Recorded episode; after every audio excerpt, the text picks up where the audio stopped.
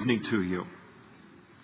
Second Chronicles chapter 10 this evening. If you're with us tonight and you don't have a Bible, men are coming up the aisles right now with Bibles. And if you just wave and get their attention, they will happily give you a Bible. I noticed Sandy was a little more aggressive than I am last week on pointing out those that are lifted hands. I thought it was actually great. To each his own. Vive la différence.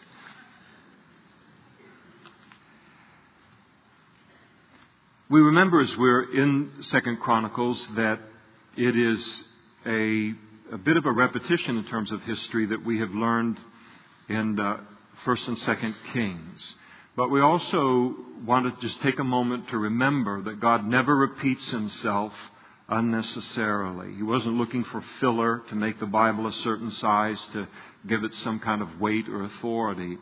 So this history was written to a group of Jews, post exilic Jews, that were coming out of the Babylonian captivity. And there were certain truths that he knew that they needed to be reminded of. And so, again, as we turn to some of these, we turn to these chapters, some very familiar to us because of our recent being in First Kings, we want to put our little thinking cap on this evening and realize, ah, yes, but there are certain things that God repeats because we need to hear them over and over again and then allow them to wash over our lives once again. There is a part of me that wishes that every time I opened up the Bible, it was for the first time again. And just to have all of that truth and all that revelation hit me, that it would always have that kind of newness and that kind of freshness. Now, there's another side of me that doesn't want that because I have such a poor memory that I'm just now beginning to remember certain things in the Bible about the hundredth time through. So, uh, but there should, we always want to allow it to have that kind of an effect. And so, chapter 10 here, in this history of the children of Israel for the post exilic Jews. And Rehoboam uh, follows now this, that we've just finished the death of Solomon, uh, King David's son. So, just a generation away from King David. And Rehoboam, Solomon's son, went to Shechem, now the king uh, over all of Israel. For all of Israel had gone to Shechem in order to make him king. So he is, this is the, Shechem is the site for his coronation service. The whole nation is going to make him the next king of Israel. So quite an event. And so it happened when Jeroboam, the son of Nebat, heard of it.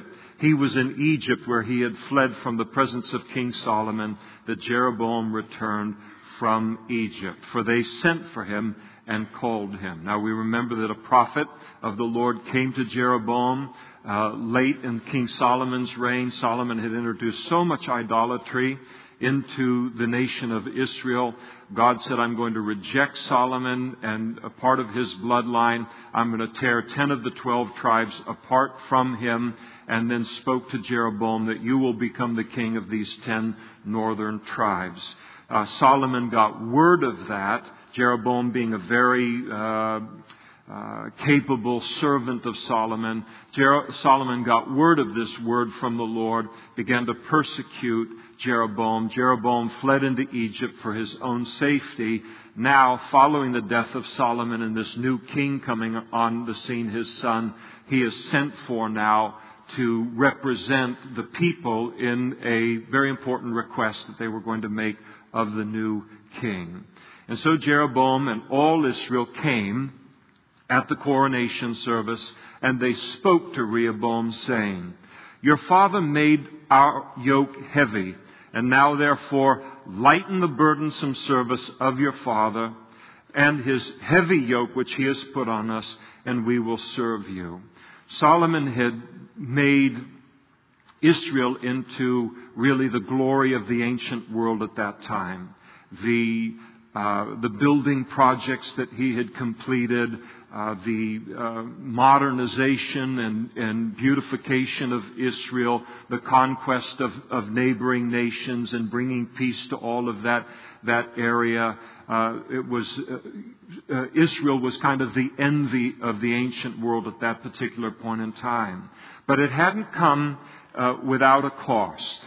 And what Solomon do- had done is he had taxed the people very, very heavily, and he had also kept people under a required kind of labor forces in order to accomplish these building projects that had become too burdensome for the people. Sometimes when you travel and you go and you see the Sphinx or you see uh, the pyramids or you see the great churches, the great, you know, ruins and monuments all around the world, and we can look at them and we get our pictures and we get our postcards and all, but most often those things were built off of the backs of the common man, off of the backs of, of poor people, their labor and uh, taxation, very often by food being taken out of their mouth to accomplish these great monuments to men's egos many times. And so they had been willing to put up with it up to this point in time. The strain was too great.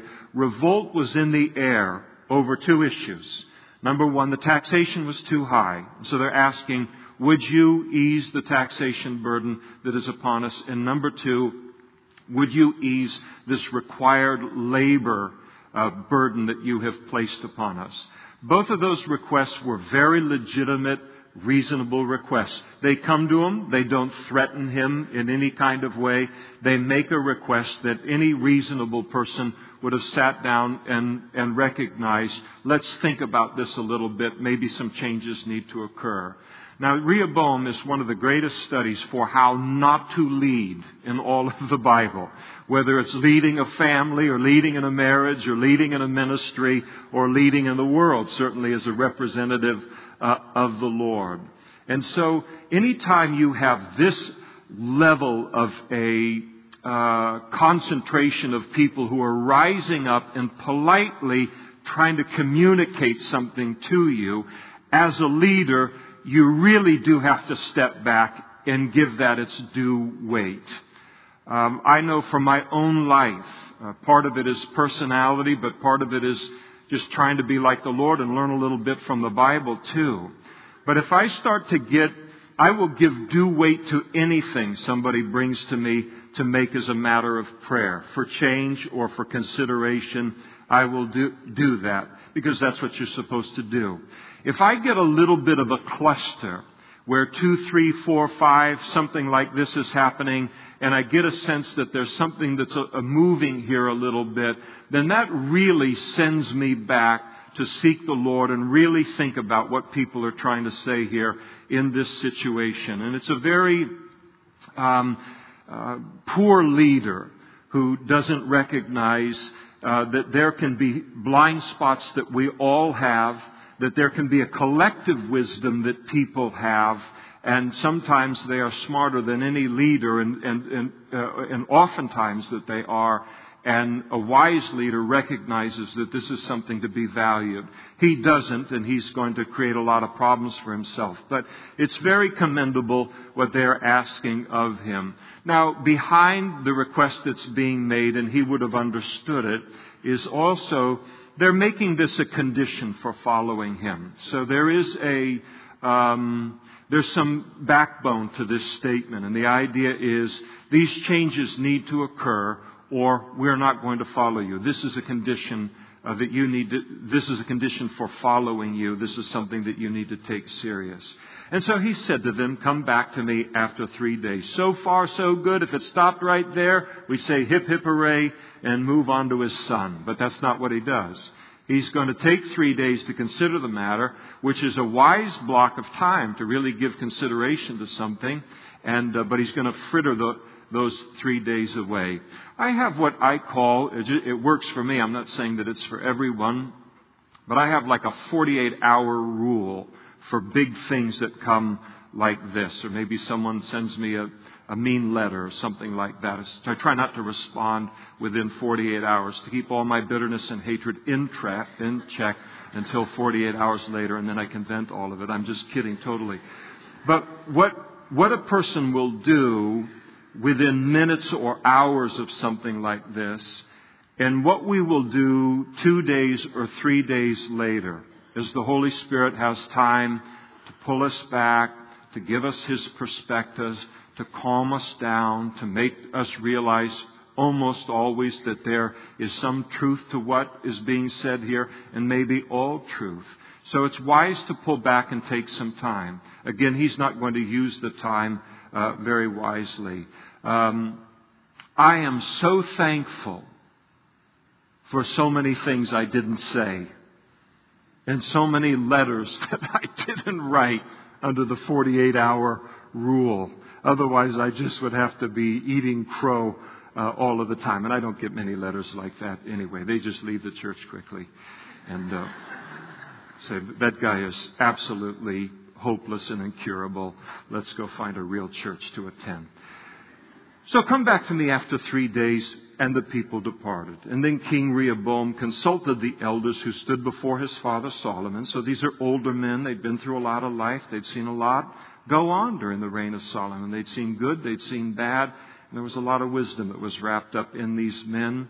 And so he went to them first and he said, How do you advise me to answer these people? And they spoke to him, saying, If you're kind to these people, there's a concept, and please them, and speak good words to them, they will be your servants forever. You be a servant to them and, and listen to their requests, their legitimate requests, and these people will become a servant to you forever. In other words, you will have a peaceful, nice, long reign over the entire uh, kingdom of Israel. And that was the counsel that, uh, that they gave um, to him. Just be a servant to them.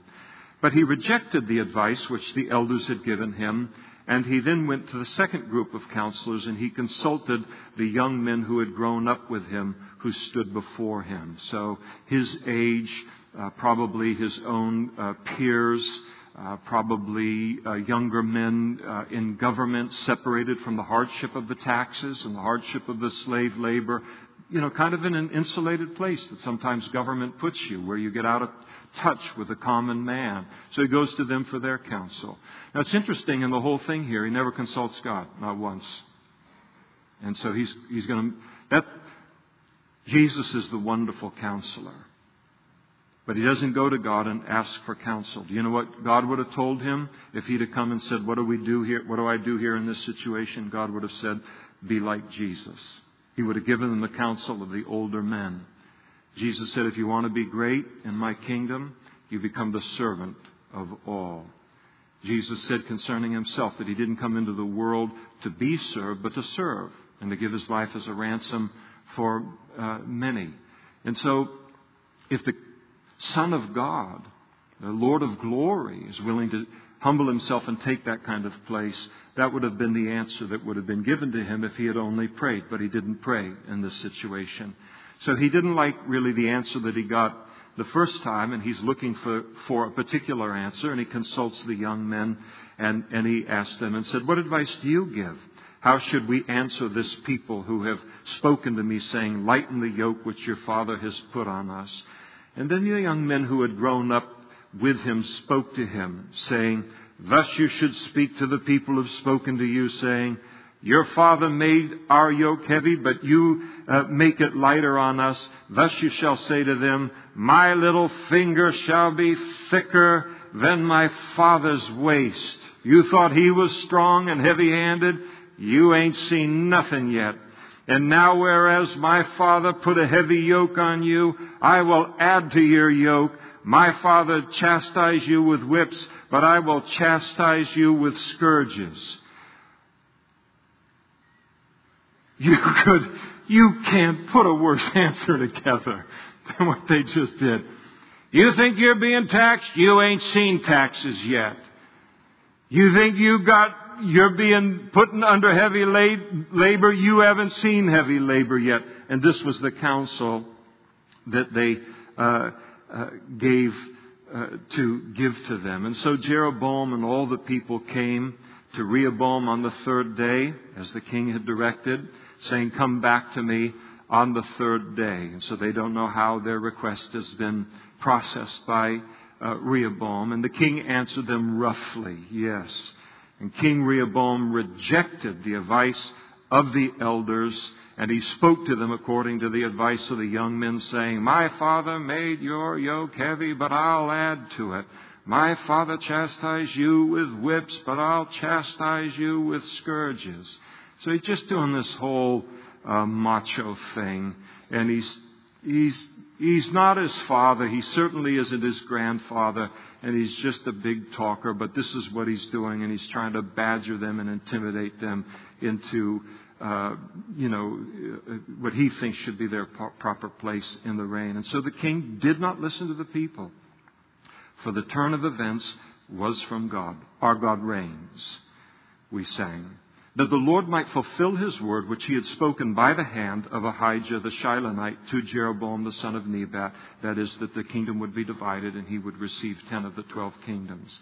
Now, when all of Israel saw, I mean, it's like when you've been poked in one eye, you don't need to be poked in the other eye. So this guy has just done the absolute worst thing because not only has he denied their request, but he's disrespected them. And, and I have found that uh, people want leaders to lead in life, and they want them to lead in the body of Christ. But they want to be treated respectfully, and that's important. And he disrespects them terribly here. And nobody likes that. And so when they saw that the king didn't listen to them, the people answered the king saying, What share have we in David? We have no inheritance in the son of Jesse. Every man to your tents, O Israel. In other words, let's go home. Now see to your own house, O David. And they, in this way, they proclaim their independence from Judah, the southern two tribes of Judah and Benjamin. And so all Israel departed to their uh, tents. And at this particular point in time, the nation of Israel was divided into two parts the southern kingdom of Judah, made up of Judah and Benjamin, the northern kingdom of Israel, made up of the other ten tribes. Now, the Bible does speak about, in, in, uh, for Christians, that there is a gift of leading. It's a spiritual gift that God gives uh, to some people. And uh, I think there's two ways that you can uh, spot somebody who has that, that gift. Number one, someone with a gift of leading is going to lead. And then number two, people will then follow that person where it is that they are leading. And if a leader does not have the character or the qualities or the respect for people, then what he's going to find is he thinks that he has a gift to lead, and he's going to turn around and discover he or she that no one is following them. And so that's what he has now. He's done this whole bluster that he's, you know, fee, fi, fo, fum deal, and uh, and then he turns around and nobody's following him, and uh, and they in this way voted related to his uh, leadership or his lack of leadership skills. But Rehoboam reigned over the children of Israel who dwelt in the cities of Judah. And then King Rehoboam uh, sent Hadoram, who was in charge of revenue, the tax collector. He sends him up into the north, into these ten tribes, to collect taxes on his behalf. But the children of Israel stoned him with stones, and he died. You just have, you have a revolt the whole country has been divided over the issue of taxes. And you, you haven't even left your coronation service and you dispatch a tax collector to go collect taxes in the north. That guy must have been trembling in his boots. And they just killed him on the spot. And then King Rehoboam, realizing that he was in danger there in the area of Shechem, he mounted into his chariot in haste to flee to Jerusalem. And so Israel has been in rebellion against the house of David to this day. The great lesson here for our lives as Christians is the importance of how, of how careful we are about who we make our counselors in life and who we make our influencers in life. We should never make a decision without consulting the counselor, independent of prayer. The kind of wisdom that we have access to in an instant in prayer, and a God who promises to answer prayer and to give us the wisdom that we need. He's seeking wisdom here. And so the importance of that relationship with God, staying close in that relationship with God, current in that relationship, talking everything over with the Lord. And then making sure that our lives are cut off because we're all influenced by who we make our counselors and our influencers. The Bible says, Be not deceived. Whatsoever a man sows, that he's also going to reap. If he sows uh, to the flesh, he's going to, of the flesh, reap corruption. If he sows to the Spirit, he's going to reap everlasting life. So none of us, no matter how godly we are, can have an unweighted or an unhealthy uh, influence uh, ratio in our lives. The single most greatest and most important influence by far in every one of our lives should be the Word of God. Whether it's taken in reading on our own or listening to Bible studies or the Word of, God on tape or uh, memorizing and meditating on the Word of God to make this the single greatest influence in our life. And then to cut off the, the bad influences. So it's a good thing for us to think about tonight in terms of what person, place, or thing, because our culture is so technological that more and more our greatest influences in life are not other human beings in terms of face to face, in the house relationships. The most influential people in our life are very often who we're loading up on our iPod or who it is that we have favorited on our, uh, on our computer or on our phones. And to just look at in our own minds here for a moment while we're sitting here and to think where, where are the dials set on the radio? What channels on the TV are they set to? What websites do I go to uh, to be influenced by? What kind of music? What kind of uh, things are downloaded on the uh, on the iPod? And then to ask myself, is this an influence for righteousness? Will this help me make good decisions in life, or is it an influence that is unhealthy for me? And even as we sit here in this place tonight, to just be, as we talked about, prayed to the Lord tonight, that He would search us and burn away anything that's not a part of His desire for our lives, and to make those kind of changes. I don't care how strong we are in our convictions, I don't care how mature we are in our faith.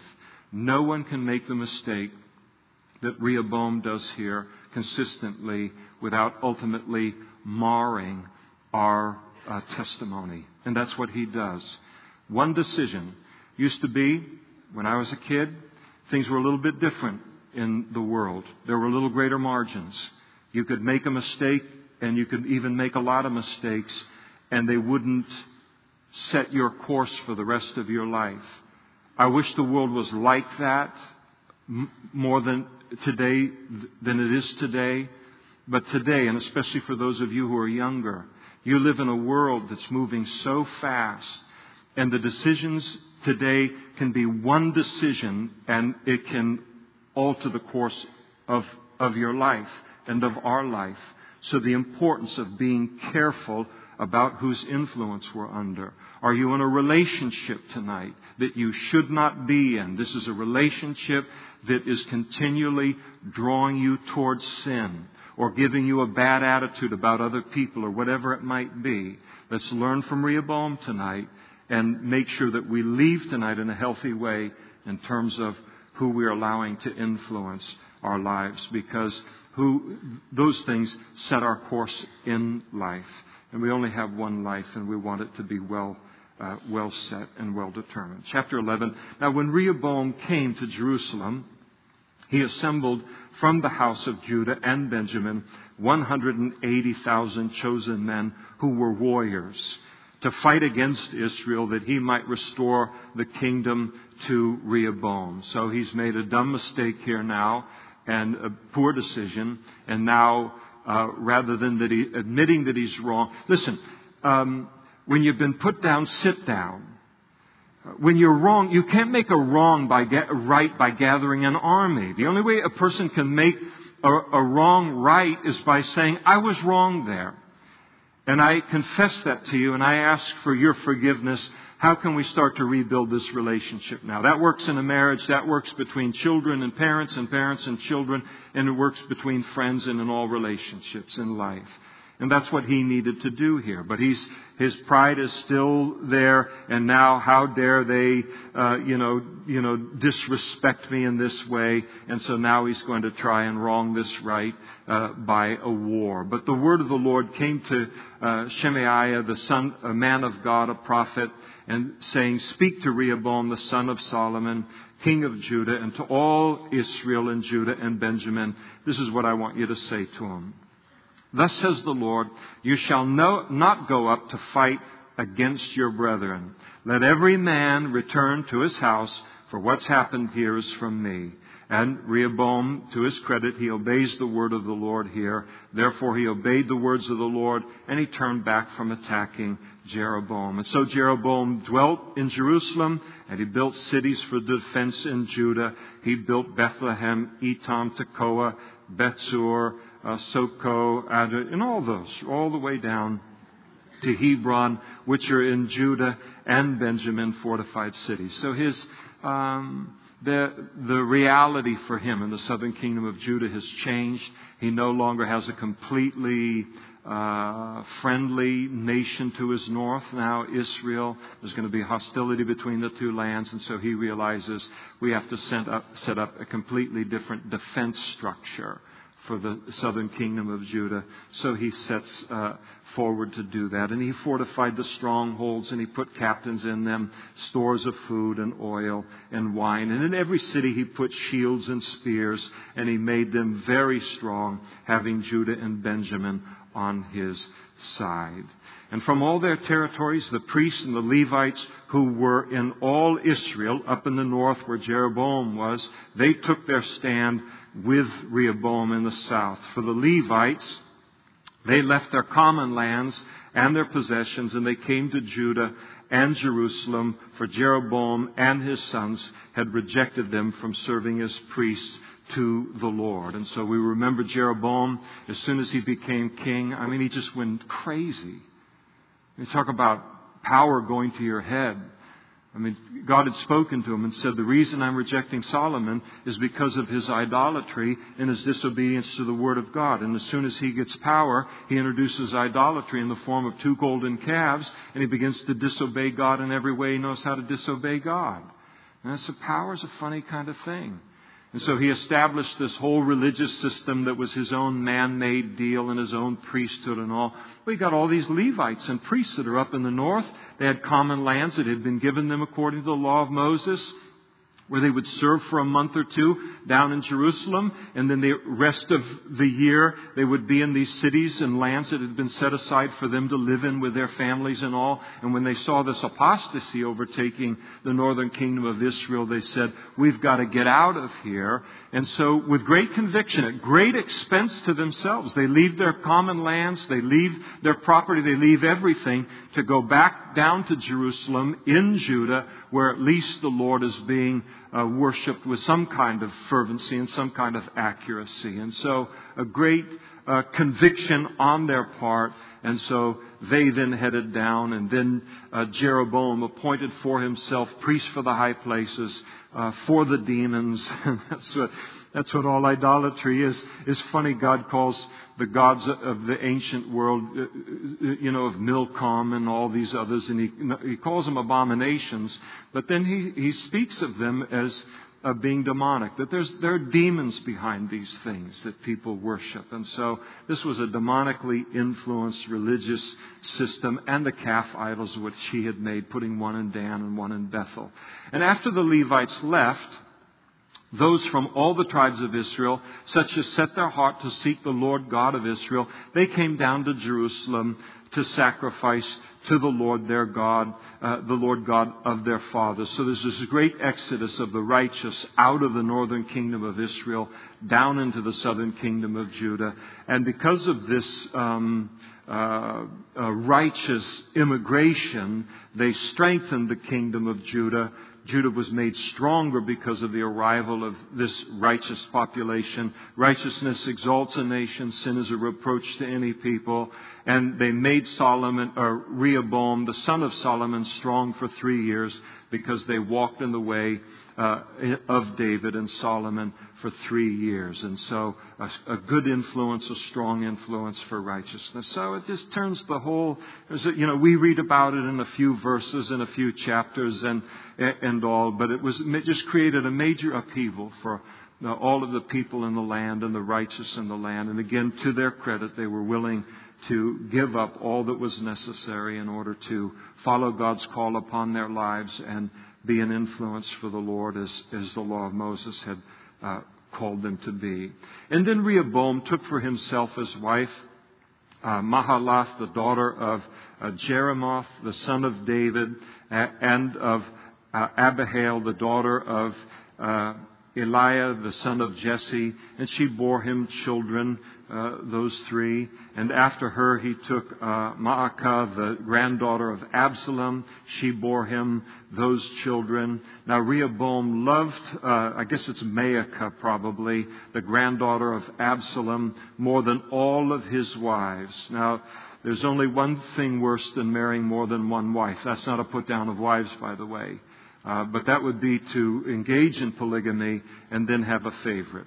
So this guy is not showing wisdom on any level at all. And of course, we see his uh, polygamy here absolutely a violation of the law of Moses, which called the kings not to multiply wives. But he did that uh, because this is Rehoboam. He had no real heart uh, for the God.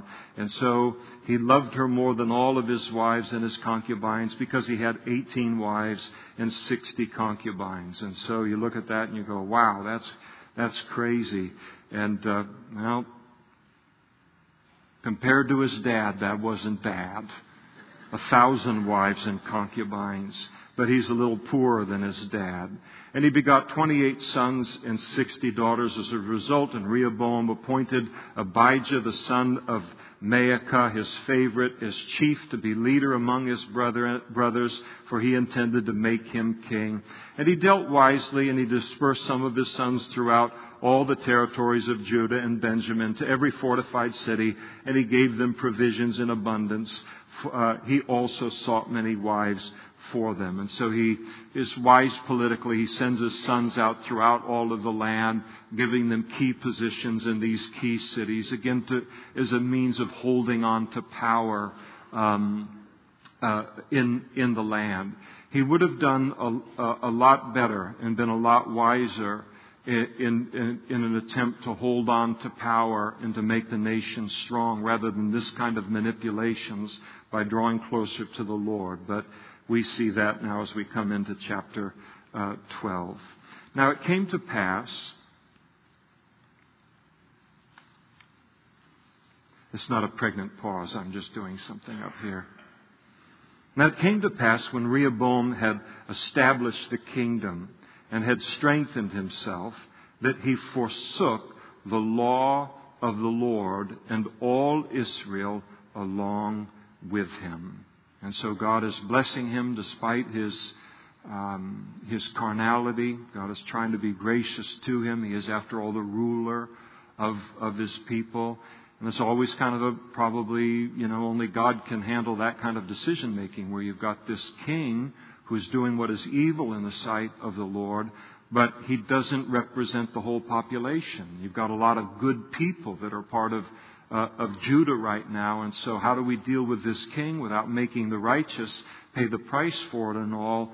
And so, uh, his kingdom was established and he strengthened himself, and God was gracious to do that. And soon as he was established and strengthened, he then forsook the law of the Lord, and all of Israel then followed him in that. Now, forsaking the law of the Lord can only lead to problems. You can only go downhill from that.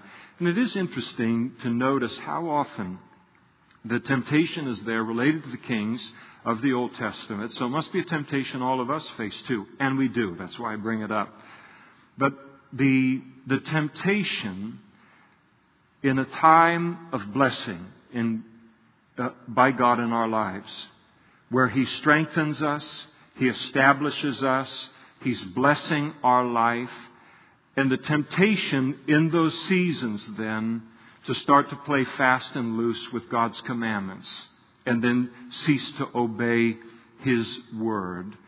One of the things that we see about the nation of Israel, not just the kings, but the nation of Israel as a whole in its history, one of the most difficult things, one of the, the hardest seasons in their history involved how to live righteously and faithful to God during times of prosperity when they were beaten down or, or their sin had brought them to the bottom and they turned back to God and they had no one else or nothing else to believe in but God, no one else to hold on to but God, uh, then, you know, this was you know, when, when we're in that kind of a place in our lives, you don't have any other options but God because of where I've put myself. It's relatively easy to walk with God. There are no other choices.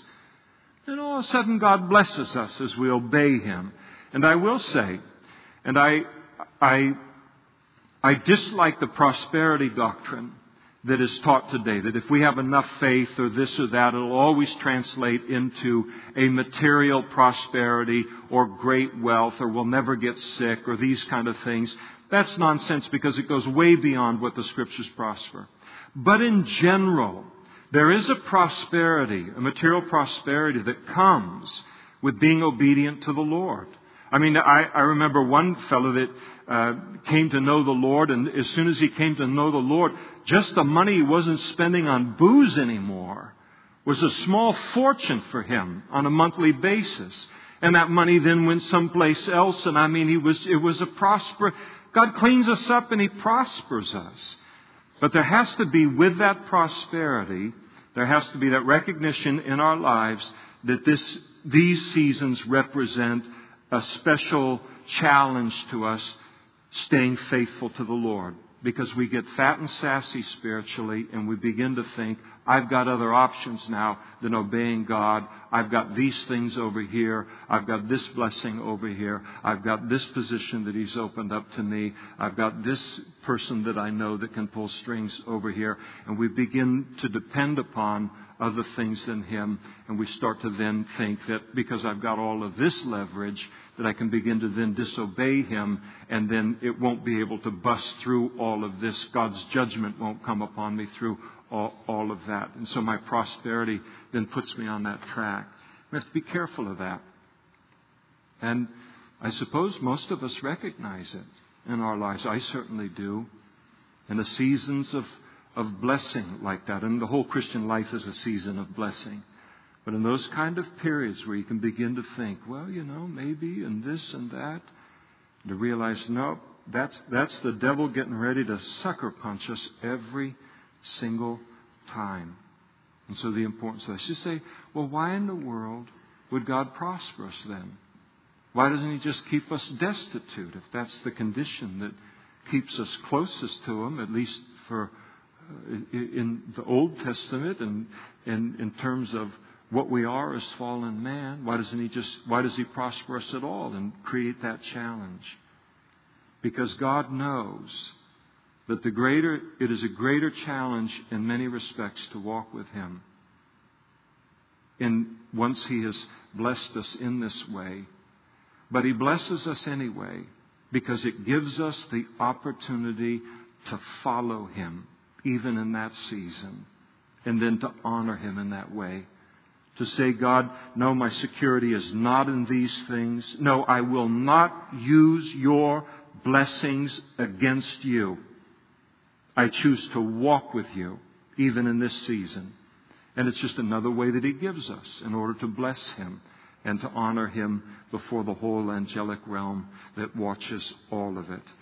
And so it happened in the fifth year of King Rehoboam that Shishak, the king of Egypt, came up against Jerusalem because they had transgressed against the Lord. So this is God's judgment against the southern kingdom of Judah because of their willful disobedience.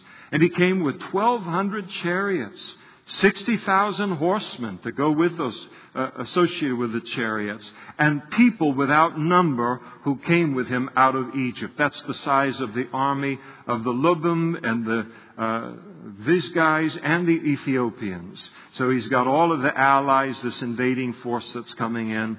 And then Shishak with his allies, they took the fortified cities of Judah and they came to Jerusalem. So all this work that he'd gone into fortifying the defenses of the city, uh, material and physically, uh, the, the king of Egypt comes in and just takes them like nothing. Because the greatest protection in our life is not our material things. The greatest safeguard against evil in life is to obey the Lord and to walk with the Lord. Rehoboam would have done a lot better if he had, instead of spending all that time to fortify those cities, if he had spent that time fortifying his relationship with the Lord and the nation of Israel. God is our defense, not all of these other things. And again, this is a lesson that's easy for us to forget. Say, I'm safe because I've got all of this leverage that I've built into my life. And so I can begin to creep into disobedience, and all of that leverage can be gone in a half hour.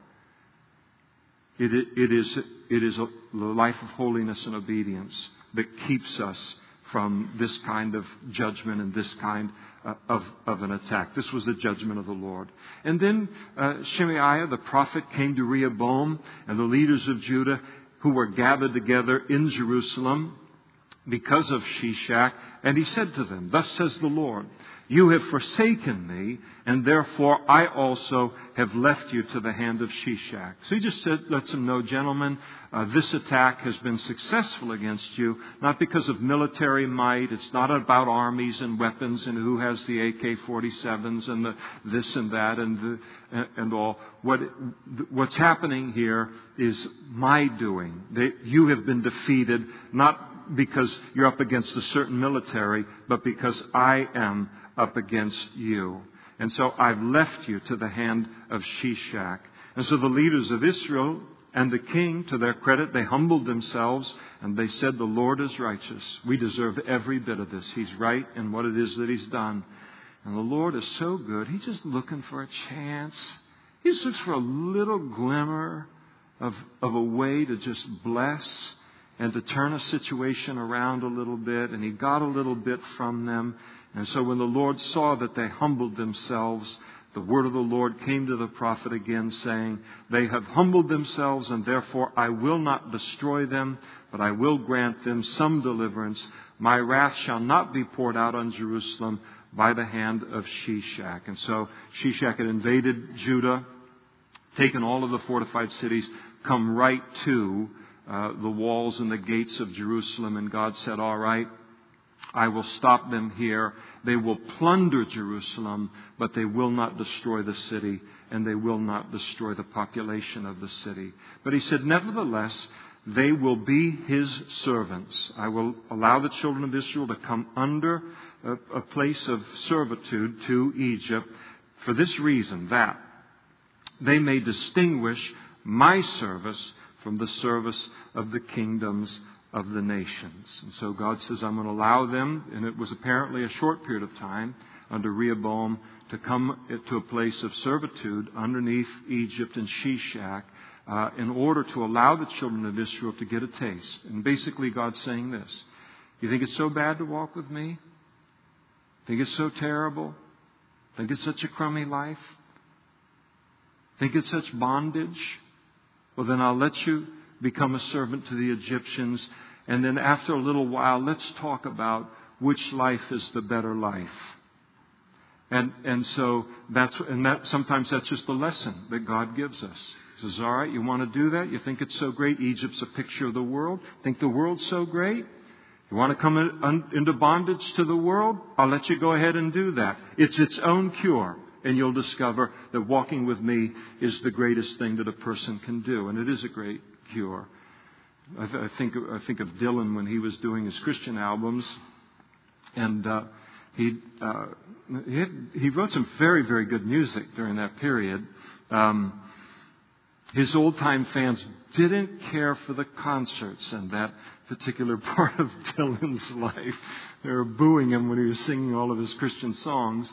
But he did have a lyric in there on one of his songs that said, You're going to have to serve somebody. It may be the devil. I'll spare you my Bob Dylan impersonation. It may be the devil or it may be the Lord, but you're going to have to serve somebody. And he's really, he was really quoting out of Romans chapter 6 that talks about the fact that we are a servant to the one that we present ourselves to.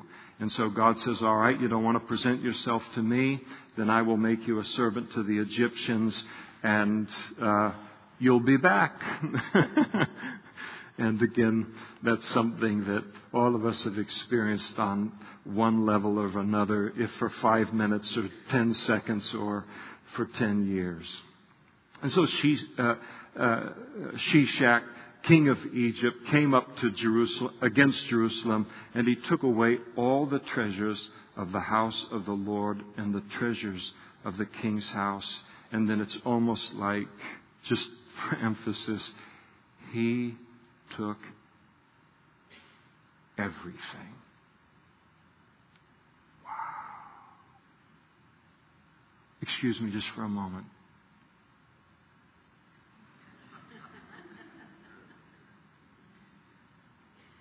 All that gold we read about all of that in the temple, all of those furnishings, all that wealth in the storehouses. And that's just the raiding of the temple, not even talking about the palaces and the whole city of Jerusalem.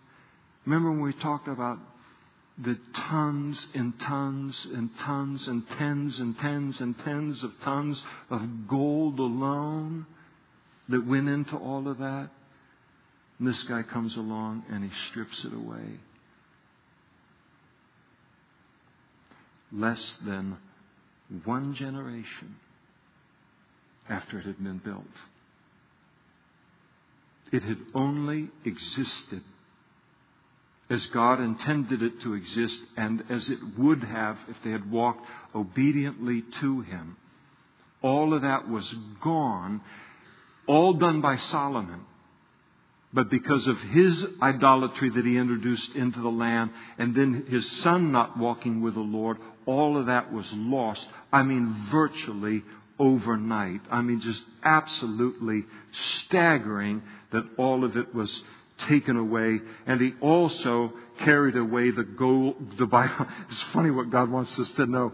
He also carried away the gold shields which Solomon had made. So all these gold shields that he had put up for decoration in the palaces. And then King Rehoboam, in order to deal with all of this, that he seems like he couldn't do much about the rest of it, but he's got to do something about all these gold shields. All the walls look bare. So he made bronze shields in their place. And he committed them into the hands of the captains of the guard who guarded the doorway of the king's house. And that's exactly what sin does. It lowers us from a gold quality of life that's the life, the gold standard. That's the life God has for us. And it reduces us to a bronze level of life. Bronze is, is the, a symbol of judgment in the scriptures. And that's exactly what happened. They went from the one to the other, and it all hinged on just simple obedience to the Lord. And it happened fast. And whenever the king entered the house of the Lord, the guard would go and bring these shields out and then they would take them back into the guard room. And when he humbled himself, the wrath of the Lord turned from him so as not to destroy him completely. And things also went well in Judah. So God judged them. There was some humility on the part of the king, and so the Lord poured out some grace so that Judah uh, stabilized after this traumatic event. And thus King Rehoboam strengthened himself in Jerusalem and he reigned. Jeroboam was 41 years old when he became king, so this wasn't a kid that was like getting the counsel from the older men and the younger men. He's 41 years old. Uh, you ought to know something by 41 years of age, even if you've been protected from real life your whole life. He reigned 17 years in Jerusalem, so he dies at 58 years of age. And the city which the Lord had chosen out of all of the tribes, uh, uh, Jerusalem being the city which the Lord had chosen out of all the tribes of Israel to put his name there. His mother's name was uh, Naamah the Ammonitess, which uh, the Ammonites were an idolatrous people, and uh, and so his, his, Solomon had married a lot of these kind of women, and so maybe his life and what he was was a, a part of uh, the, a reflection of the idolatry he was raised in around his mother. And then here's the encapsulation of his life, verse 14. And he did evil because he did not prepare his heart to seek the Lord. God had, it was a life that had as much potential as anybody else's life, as much potential as David's life had. But he did not reach that potential because he did not prepare his heart to seek the Lord. He didn't choose to follow the Lord. And so that's the, where he ends up. You know, our lives, again, we've mentioned it before, but our lives will not be terribly complicated for God to uh, sum up. You know, it's either he did that which was right in the eyes of the Lord and this happened, or he or she did that was evil in the sight of the Lord and this was the consequences. And no life that does not ultimately hear, Well done, thou good and faithful servant, enter into the joy of the Lord, can be considered a life that has been successfully spent. That's the assessment we want to hear from the Lord. That assessment is found on the other side of just a simple life of obedience and the power of the Holy Spirit and a love relationship with the Lord as, as uh, God gives us that ability. He gives us the will to do, the power to do of His good pleasure. And our lives receive both of those things on a moment by moment basis. The acts of Rehoboam, first and last, are they not written in the book of uh, Shemaiah the prophet and of Iddo the seer concerning uh, genealogy? So in the ancient world there was further writings recording uh, his reign. Again, not inspired scripture. God doesn't uh, keep them or uh, for our purposes again because they had nothing to add to all, anything that we needed to know more about Rehoboam to understand the lessons of his life. That's found in this Second Chronicles. And so there were wars between Rehoboam and Jeroboam all their days. There was a conflict, no out and out invasion kind of wars, just border skirmishes all of the length of their reign. And so Jeroboam rested with his fathers. He was buried in the city of David, and then Abijah, his son, reigned in his place. And we'll pick it up, Lord willing, in chapter 13 next week and head into the reign of Abijah. And so there we have uh, the reign of uh, Rehoboam. So many good lessons to just for the rest of our life as we read the First Kings and we read the second this section of Second Chronicles, and to just say, uh, Lord, I want to remember all of the important lessons related to this man's life because I do not want to follow his example or have the end that he had. So, good things to be sown into our lives. Once again, I wish that everything that we learned in life was from watching something be done well or always being perfect ourselves, but that's not the way that it is. We learn from our own mistakes, our own failures, and then always valuable to learn from the failures of others, especially as they're described for us so perfectly in the Scriptures. And so if the worship team would come forward right now, give a little bit of a chance to just allow the Holy Spirit to receive, uh, uh, to inhabit our praises and, and for uh, it to all be a sweet incense lifted up to the Lord tonight as we close out the Sunday evening.